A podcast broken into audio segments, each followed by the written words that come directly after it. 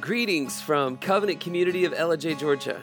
We want to thank you for taking the time to listen to these messages God has provided to our fellowship from His Word. May He bless you richly as you seek Him. We'd like to invite you to be with us in person someday soon.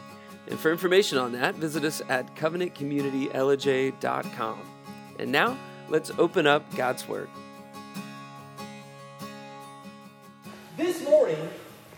This is why we're here. We gather to celebrate and remember and refocus our lives around a single event that happened 2,000 years ago that defied the laws of nature, defied the laws of physics, but fulfilled the law of God that we might be restored back into relationship with our Creator. Isn't that amazing?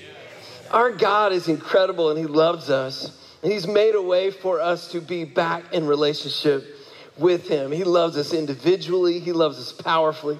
The resurrection of Jesus is the single defining moment of history. If the earth continues to spin another trillion years, there will never be another day that is more important than the day Jesus rose from the dead.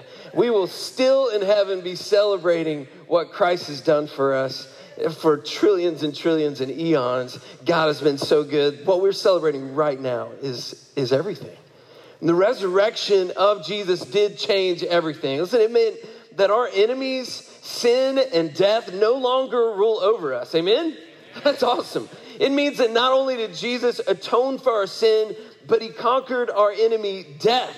He proved he could do it for himself, and he promised that he would do it for us, for those who put our faith in Jesus Christ. And it means that the most sure experience that we have, the most sure human experience, we just finished paying taxes, but the one that's even more sure than that is death. And he made sure that that one thing, that death now is not the end.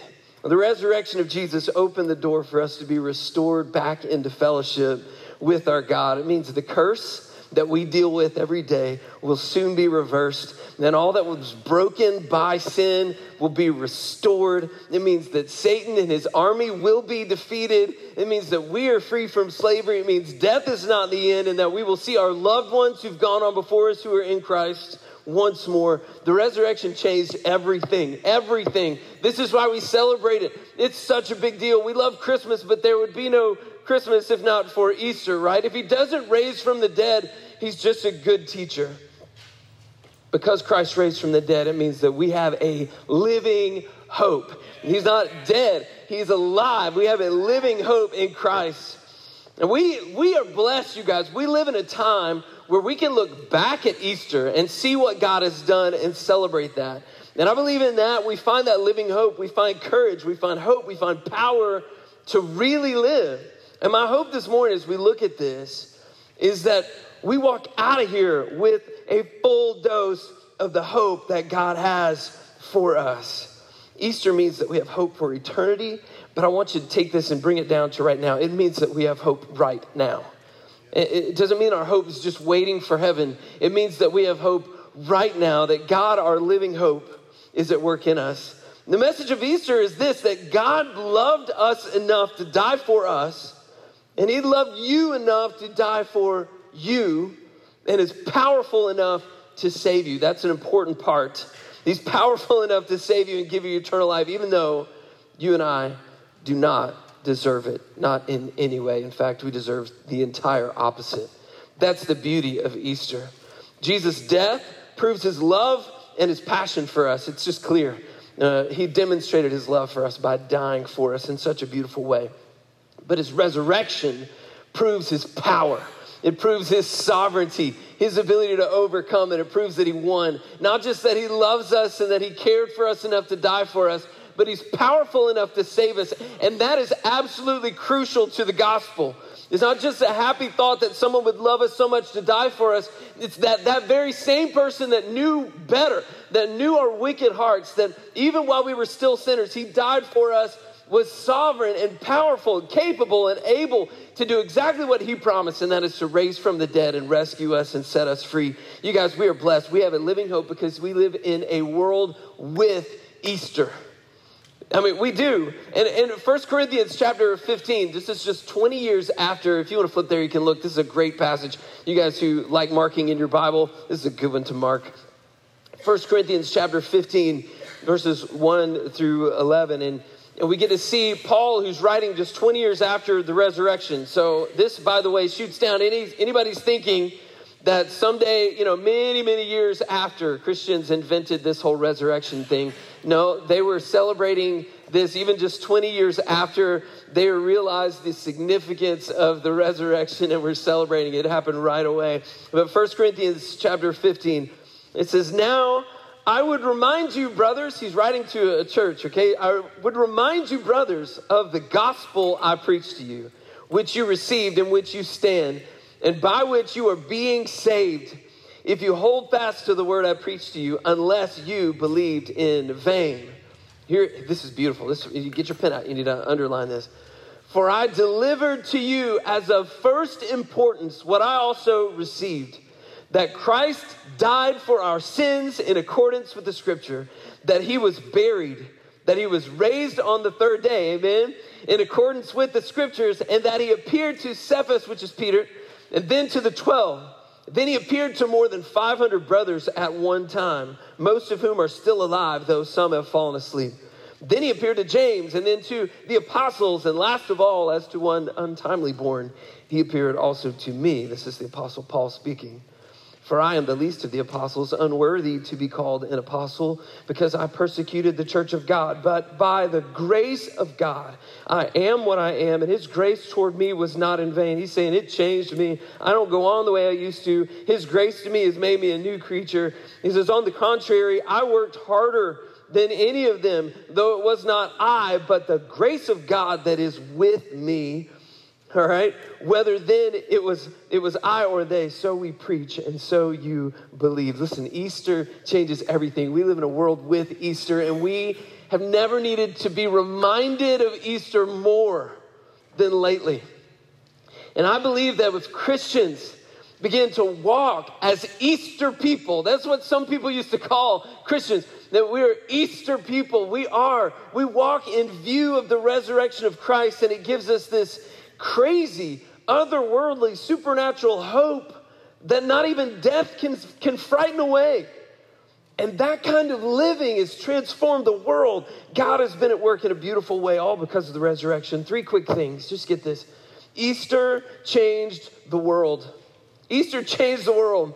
And the hope that came out of Easter is still spreading. Even today, not everyone knows. I'm so pleased. We've got missionaries rising up in our church. I've had the privilege of meeting this last week with with Michael Roberts, one of the, our college students who's now preparing in missions down in Clarkston, serving with refugees. And oh, if I just had the time to tell you some of the stories that he's told me about how God is, is reaching and working in those apartment complexes down there with refugees from countries that are entirely unreached. You guys are still people who don't know that Jesus is risen. There's still people who don't believe that Jesus is risen. And the word's got to go out. It has changed the world and it's changing the world, and the message is still going forth And it's incredible. It's changed nation after nation, life after life, family after family. The gospel has been the solution. Christ's resurrection has transformed the world. If you can imagine a world without Christianity, I know that John Lennon thought that'd be a better place, but it would not be. It absolutely would not be. When you start thinking about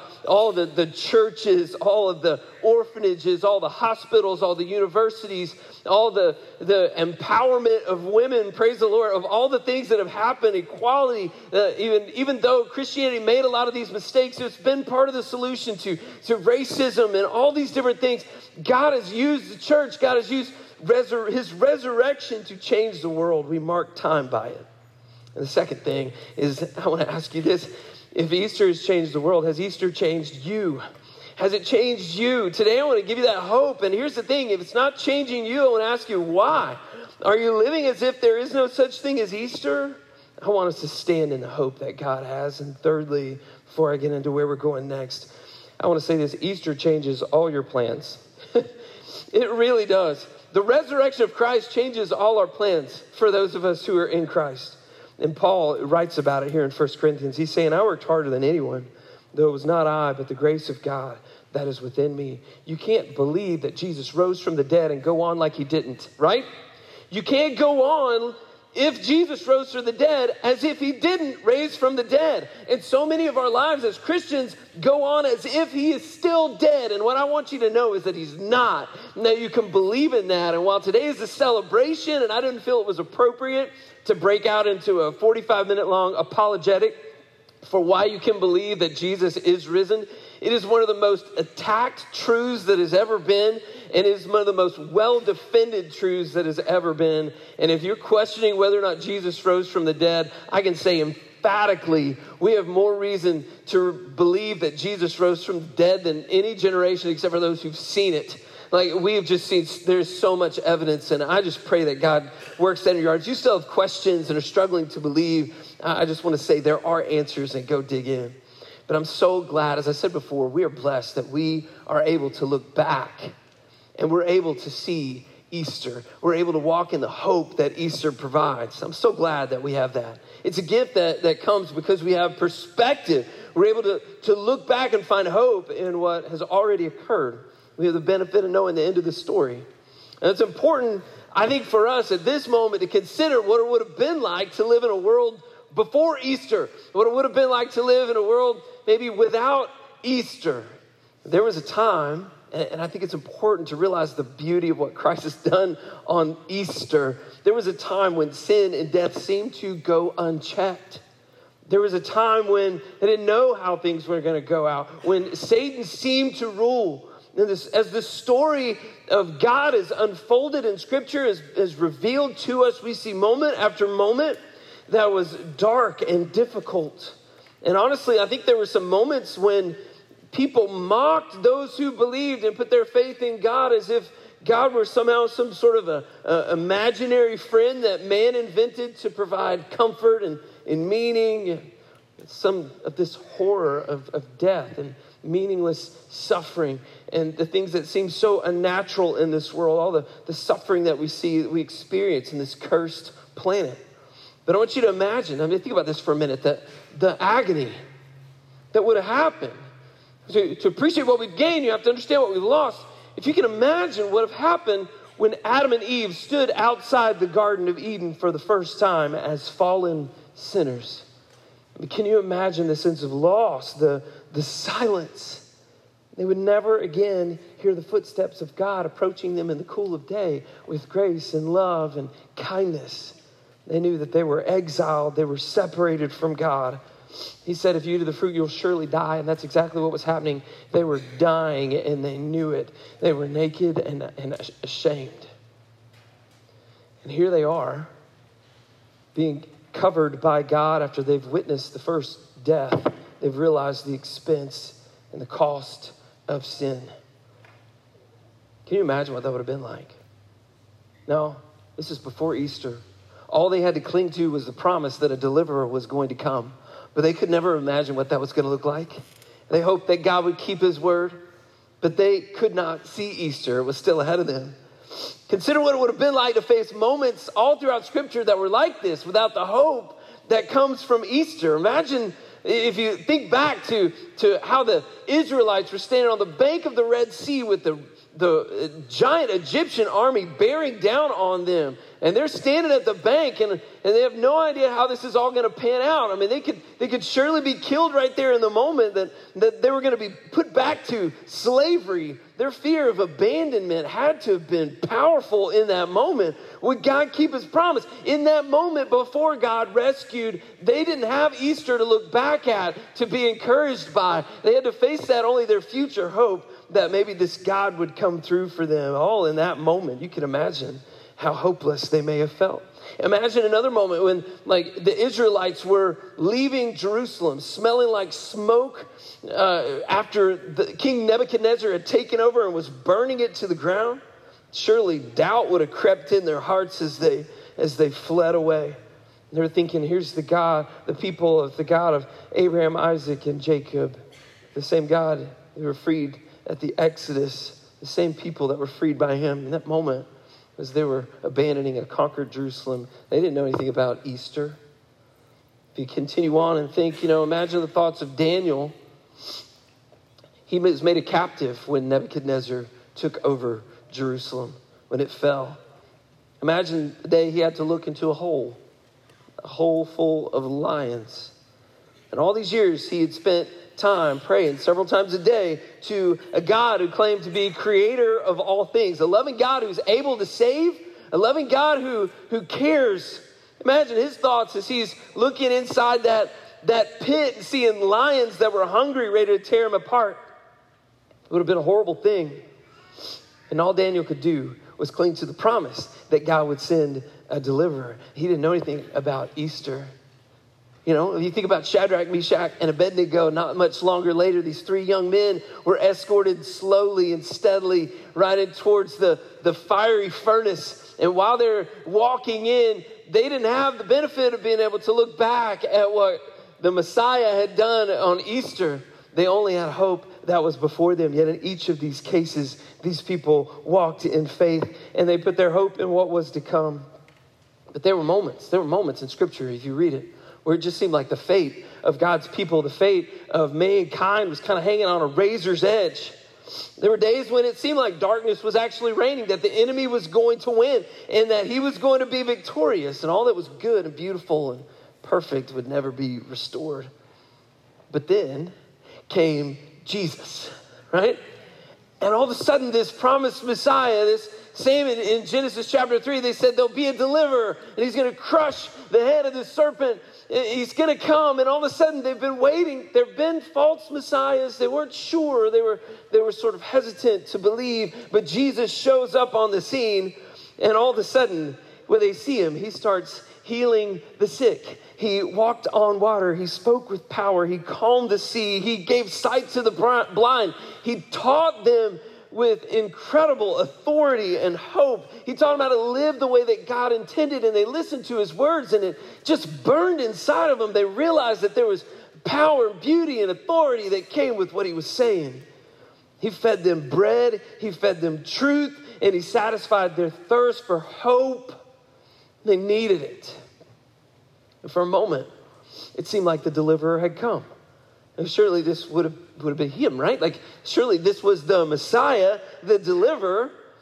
But you got to remember, in all of this, after all the excitement, Jesus begins, after a few years, to start talking about his death and how he's going to, to be killed, and they didn't know where to put this in their mind. This was the source of their hope. They thought maybe this is the Messiah, the deliverer, the one who's going to set us free from the tyranny of the Romans, and they couldn't even comprehend the kingdom of heaven fully. He was trying to get them to understand it, but they were still trying to understand what was really going on behind the scenes. But he was their hope, he was the one they were counting on to deliver them.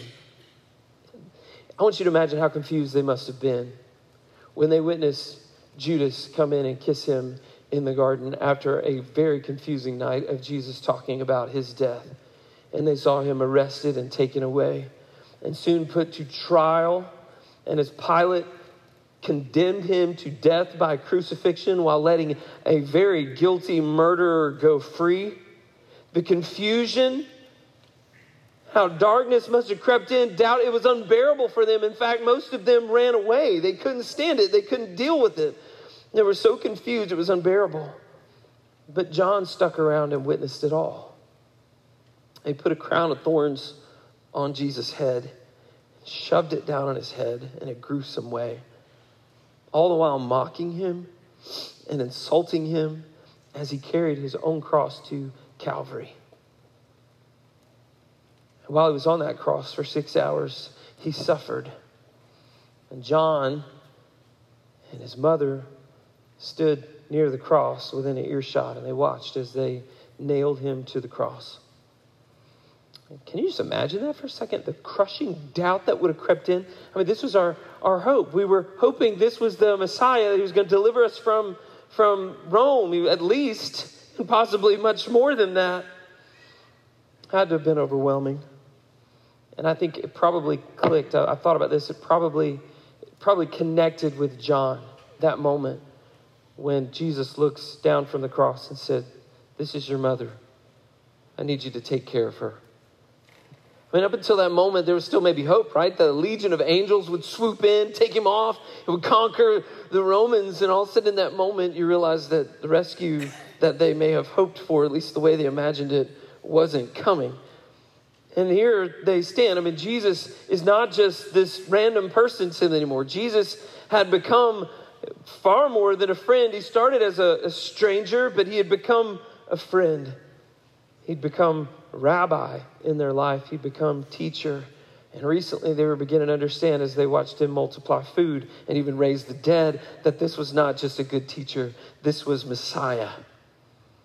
And yet they stood at the foot of the cross watching the Romans, just sinners, execute their hope.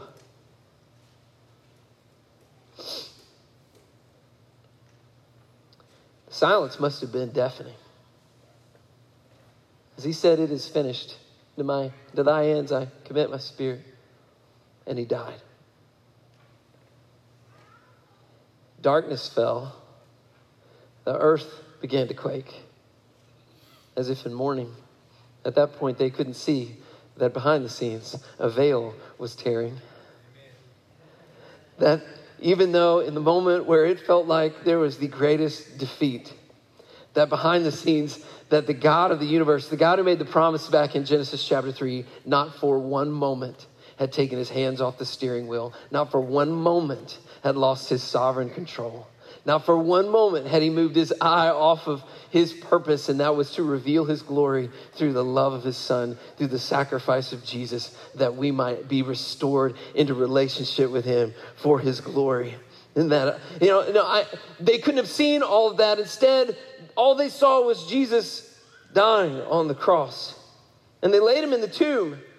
And when they did this, I want you to know that none of them knew about Easter. Just like these other people, they didn't have any concept of that. They'd never read that story.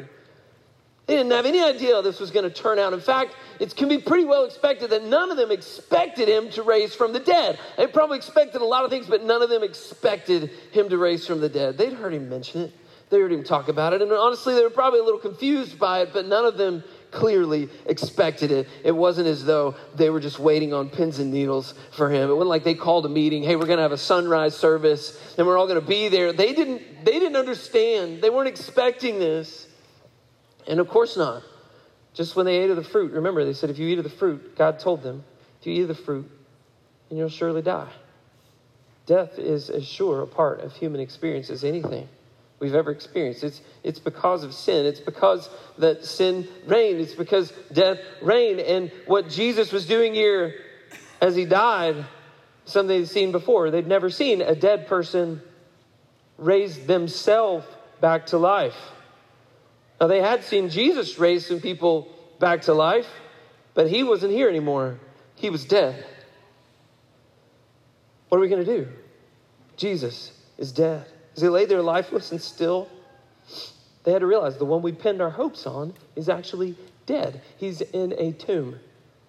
And if he's dead, he can't save us. If he's, and I want you to hear this. If Jesus is dead, their reaction was about right. They'd seen Jesus do a lot of things, but he's dead. And the apostles scattered. Listen, if Jesus is dead, church, he can't save us. If he's dead, we're still in our sin. If he's dead, we will also die and stay dead.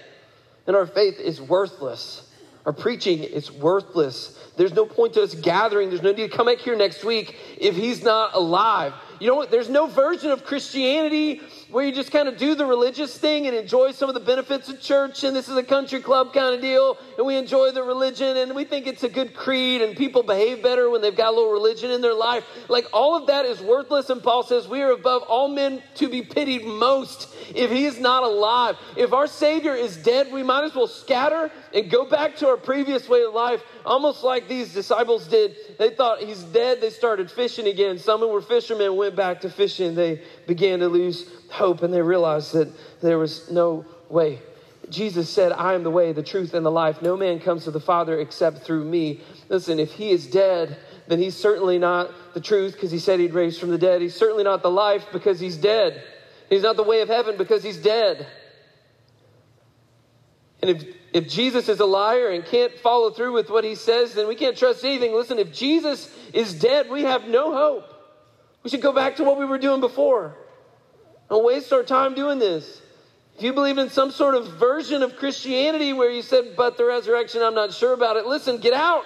There's no hope if he's not alive. We're here because we believe he is. And he is alive. Praise the Lord. He's living in me and he's living in many of you. And I pray, pray that God begins to grant this hope that, that, that because he is alive, now we can live. But this is why we're here. Honestly, I believe some people live as though Jesus is dead. I think many have stopped believing that he is risen over the years. And you may be here, and I just want to be honest, you might be here, and you might be going along with this version of Christianity because uh, you want your kids to believe in it. You may want your grandkids to believe in it, and you're sticking it out, but somewhere along the line, your faith began to flicker and eventually almost seemed to fade out, and you're like, I don't even know if I believe anymore. I kind of wish I did believe, but I don't know. Listen, listen, I want you to know this. He is alive. He did raise. He did. It's one of the most proven things in history. And again, it's the apologetic. It's not my goal today. I want to spend 30 minutes on doing it.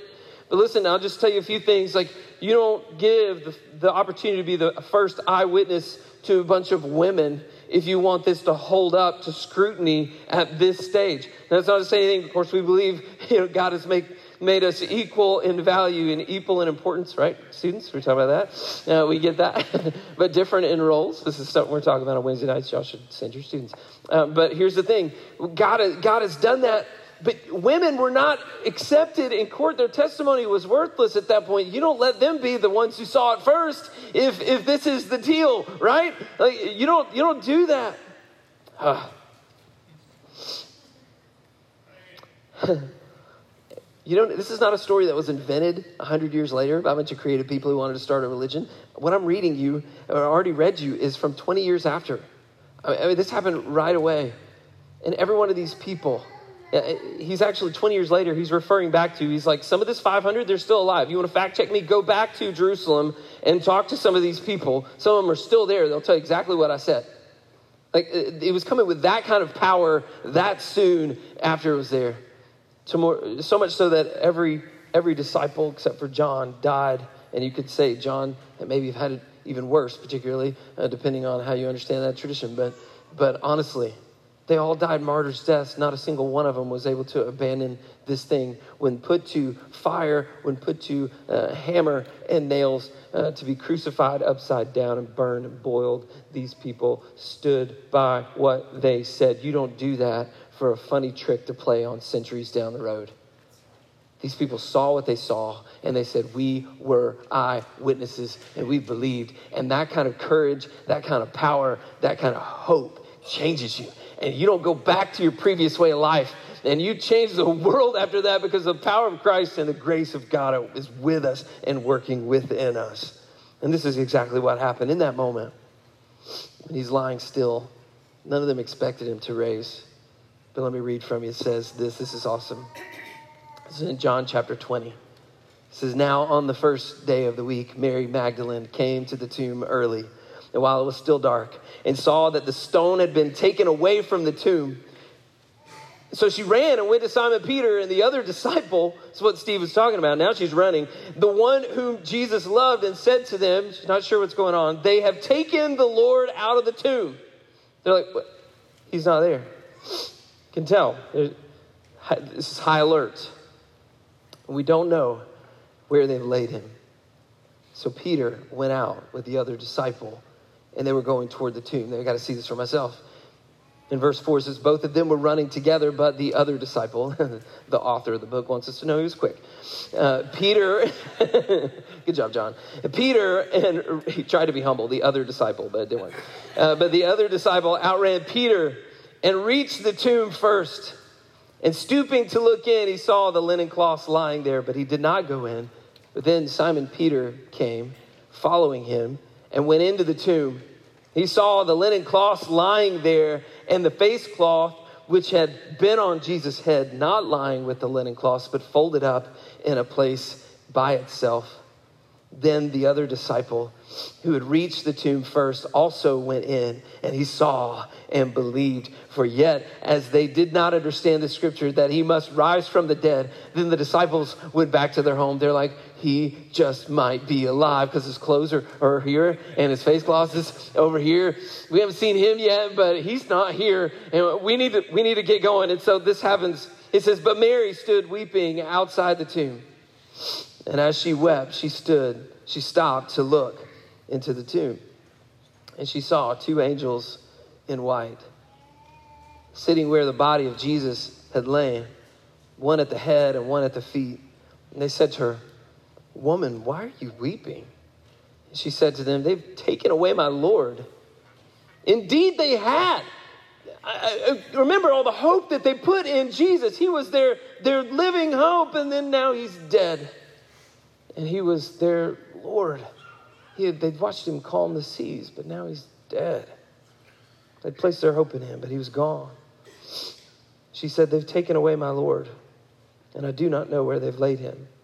Having said this, she turned around and saw Jesus standing, but she didn't know it was Jesus. Okay? I love this. Jesus speaks Woman, why are you weeping? Whom are you seeking? Supposing him to be the gardener, she said to him, Sir, if, if you've carried him away, tell me where you've laid him, and I will take him away. And then Jesus says, Mary. She turned and said to him in Aramaic, Rabboni, which means teacher. And Jesus said to her, Do not cling to me. I believe she probably was clinging to him at this point. For I have not yet ascended to the Father, but Go to my brothers and say to them, I'm ascending to my Father and to your Father, to my God and your God. Mary Magdalene went and announced to the disciples, I've seen the Lord, and that he had said these things to her. So I, I want to skip over to Luke chapter 24, and you get to hear this account from them. It's this still they've not seen him, only Mary Magdalene. And Luke chapter 24, verse 36, it says, As they were talking about these things, Jesus himself stood among them. They're talking about it. Is he alive? What's going on? Did you see him? No, I haven't yet, but I saw him. And it says, he says to them, Peace to you. But they were startled and frightened. Yeah, you think? And, and thought they saw a spirit. And he said to them, Why are you troubled? And why do doubts arise in your heart? See my hands and my feet that it is I myself. Touch me and see. For a spirit does not have flesh and bones as you see that I have. This is real body that raised from the dead. That's hopeful for you and I. And when he had said this, he showed them his hands and his feet. And while they still disbelieved for joy and were marveling, I mean, they're looking at this and they're like,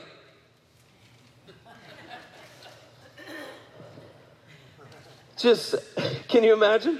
As they're marveling seeing this and trying to believe, yet still dealing with some disbelief, Jesus speaks. He says, You guys have anything to eat? like, I love that. It was just a perfect, appropriate thing to say. And they gave him a piece of broiled fish. So while they're sitting there, like, he's like, How you guys doing? fish is good, by the way. Like, they're sitting there, like, Is he this is real. And he took it and ate it before them. Then he said to them, These are my words that I spoke to you while I was still with you, that everything written about me in the law of Moses, the Old Testament, remember before there was Easter?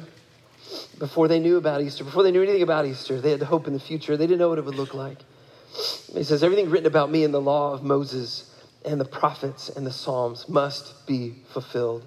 And then he opened their minds to understand the scriptures and said to them, Thus it is written that the Christ, the Messiah, speaking of himself, should suffer and on the third day rise from the dead, and that repentance for the forgiveness of sins should be proclaimed in his name to all nations, beginning from Jerusalem. You are witnesses of these things. And behold, I am sending the promise of my Father upon you. But stay in the city until you've been clothed with power from on high. We don't have time to get into that part. But he says, I am alive. Just like I promised. I told you to put your faith in the future, and, and, they did. And they believed in what they couldn't see, and they believed ahead of time. They had to Shadrach, Meshach, Abednego as they went into the fire. They said, Our God is able to save, but even if He doesn't, we'll trust Him. As Daniel was being thrown into the lion's den, he said, We haven't seen the delivery yet, but I trust that one's coming. It allowed himself uh, to be thrown into a den of lions over and over and over again, people put their faith in something that was undefined in the future and they were to walk with a future hope. But now we, who are the Easter people, get to walk in a living hope. We have the benefit of perspective, seeing how the story has unfolded and see what God has done for us. Can you imagine them sort of realizing this? I imagine it kind of happened wave after wave, they began to understand a little bit more and a little bit more the full magnitude of what God has done. Each wave kind of washing away a little bit more doubt until they were able to see that the Savior is actually alive. Jesus was dead. They're like, I, I watched him die. I helped bury him. I mean, this, this, this guy was not alive anymore. We put him in a tomb. He was still, he was there for days. And yet I'm looking at him my teacher is alive. So if he's alive, then what he said must be true. And if what he said is, oh man, this is the Messiah. This is not just a man. This is the Son of God. And he's alive. And he's real. And he actually has a body. And if he rose from the dead, that means that he, he's conquered sin and death. If we sin and we deserve to, we will surely die, and Jesus is not dead anymore. This changes everything. They touched him. They saw that he was real. They understood it and it sunk in. And he began, as I said, he opened their minds up to the scriptures and they began to understand the prophecy and they began to understand that God had not lost control for a second. There was no point where the outcome was kind of unsure in heaven. It might have looked a little shady here on earth. There might have been some dark days where it looked like the enemy was going to win here on earth, but not for a moment did anyone in heaven think that God was going to fail. Not for a moment did they think, even for a second, in heaven that Jesus would fail at his job. And here he was alive, having conquered sin and death and hell. And he's explaining that all was not lost. God was not an imaginary friend invented by men to help them cope with the horror of living in a cursed world. He is alive. He came, He saw, He lived a sinless life. He died in our place, demonstrating His love, and He rose again, demonstrating His power and His victory over our enemies. It's amazing. And then we get this message coming from the same author who wrote just 20 years later. He writes to the Romans, he says, If you declare with your mouth that Jesus is Lord and believe in your heart that God raised him from the dead, you will be saved.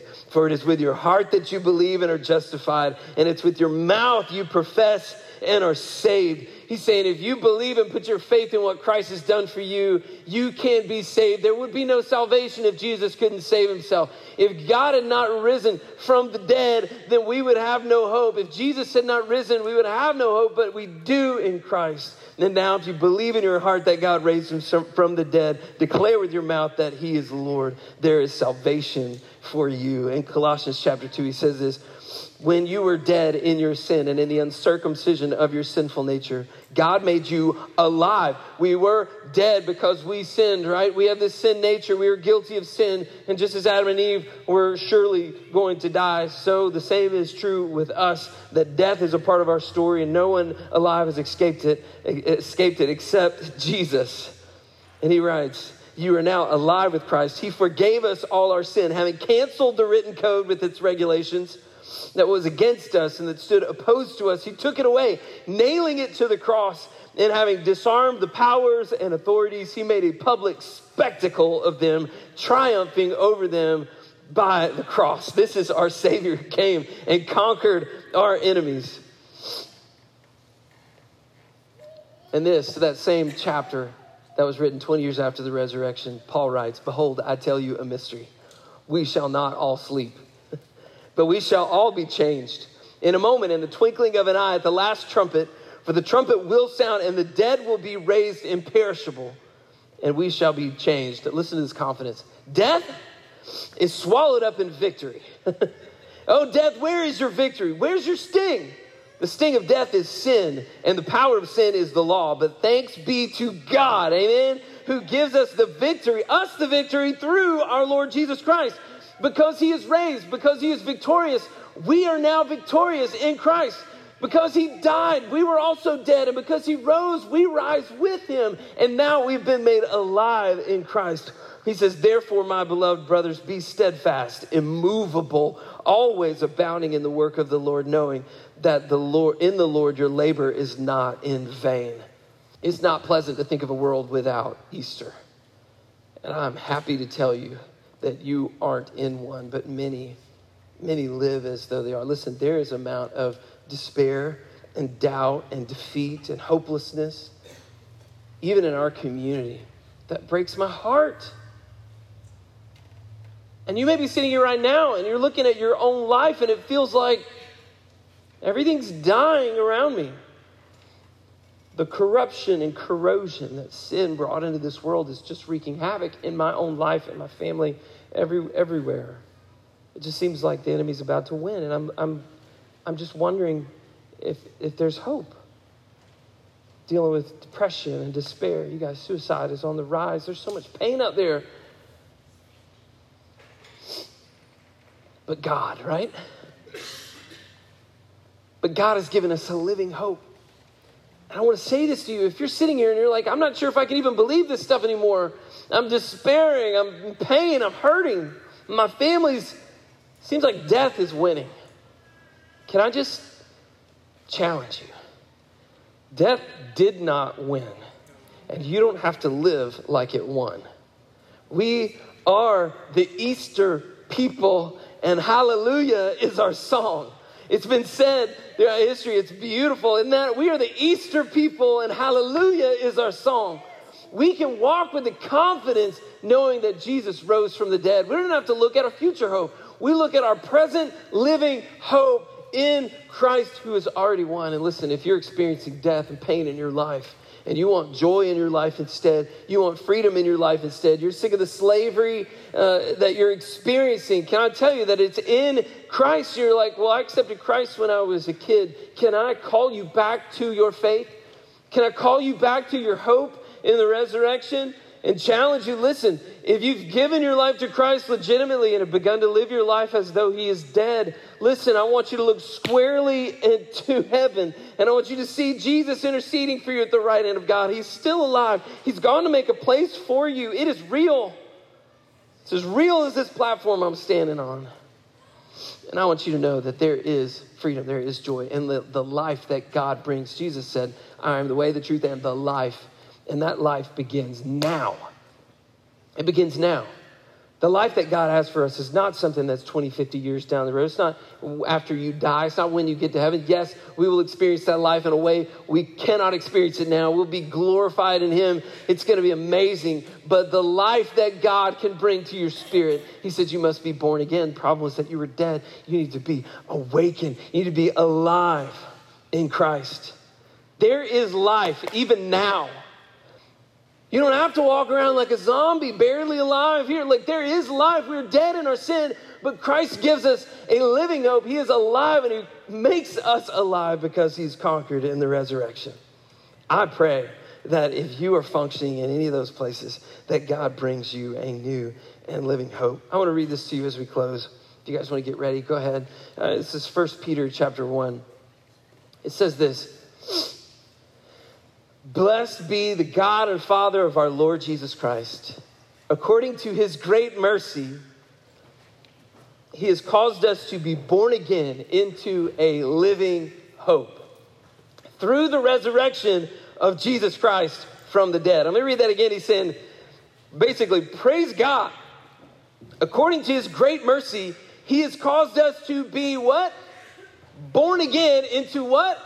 A living hope we have a living hope in Christ through the resurrection of Jesus Christ from the dead to an inheritance that is imperishable. It's not going anywhere. It's undefiled and unfading, kept in heaven for you, who by God's power are being guarded through faith for a salvation ready to be revealed in the last time.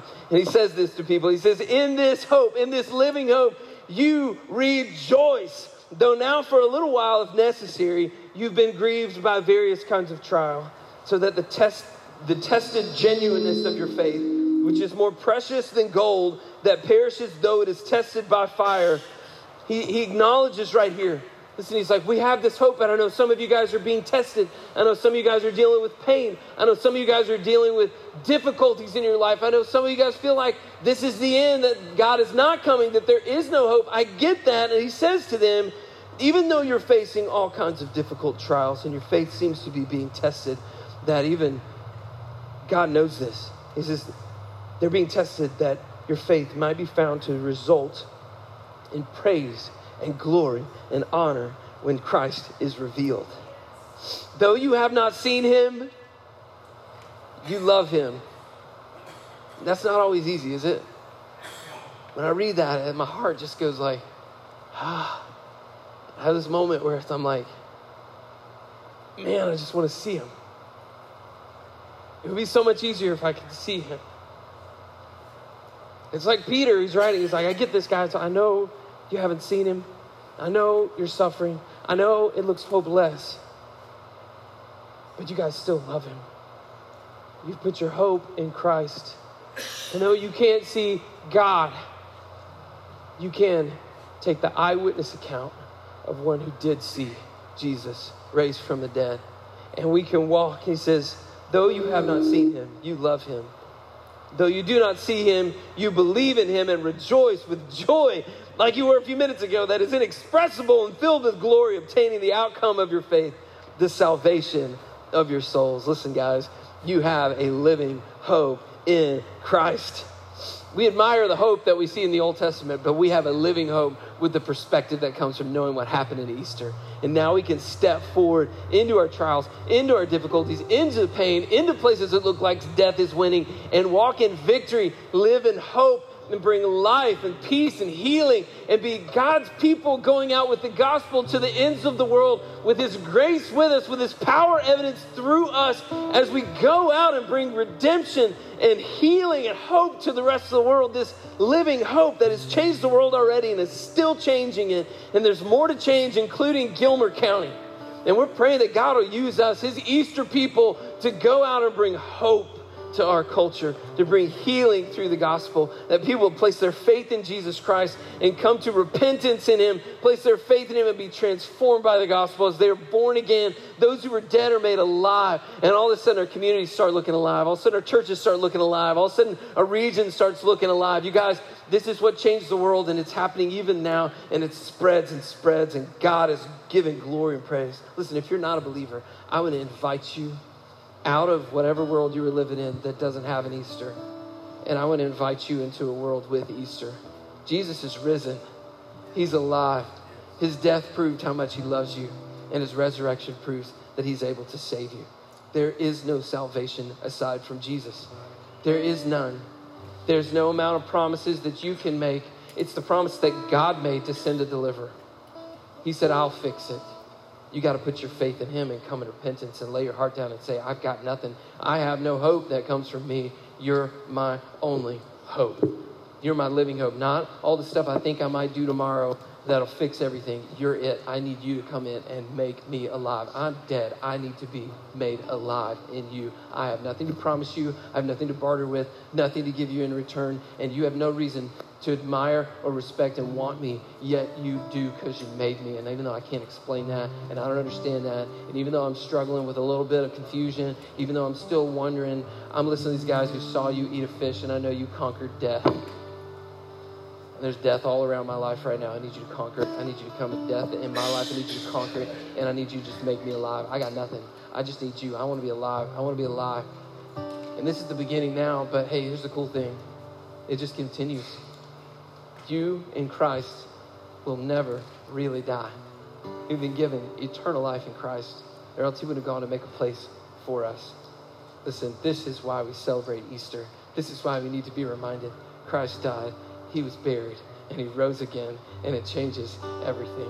And just as I said at the beginning, has it changed you? It's got to be personal. It's a nice truth to celebrate, but is it in your heart? We want to thank you one more time for taking the time to listen to these messages that God's provided our fellowship. We believe He's doing something special among us and would love for you to be a part of it. We hope that you'll take the time to come and visit us in person someday soon. And we invite you to visit our website, covenantcommunitylj.com, if you have a prayer request or if there's a specific way we can minister to you and your family. Until then, God bless you.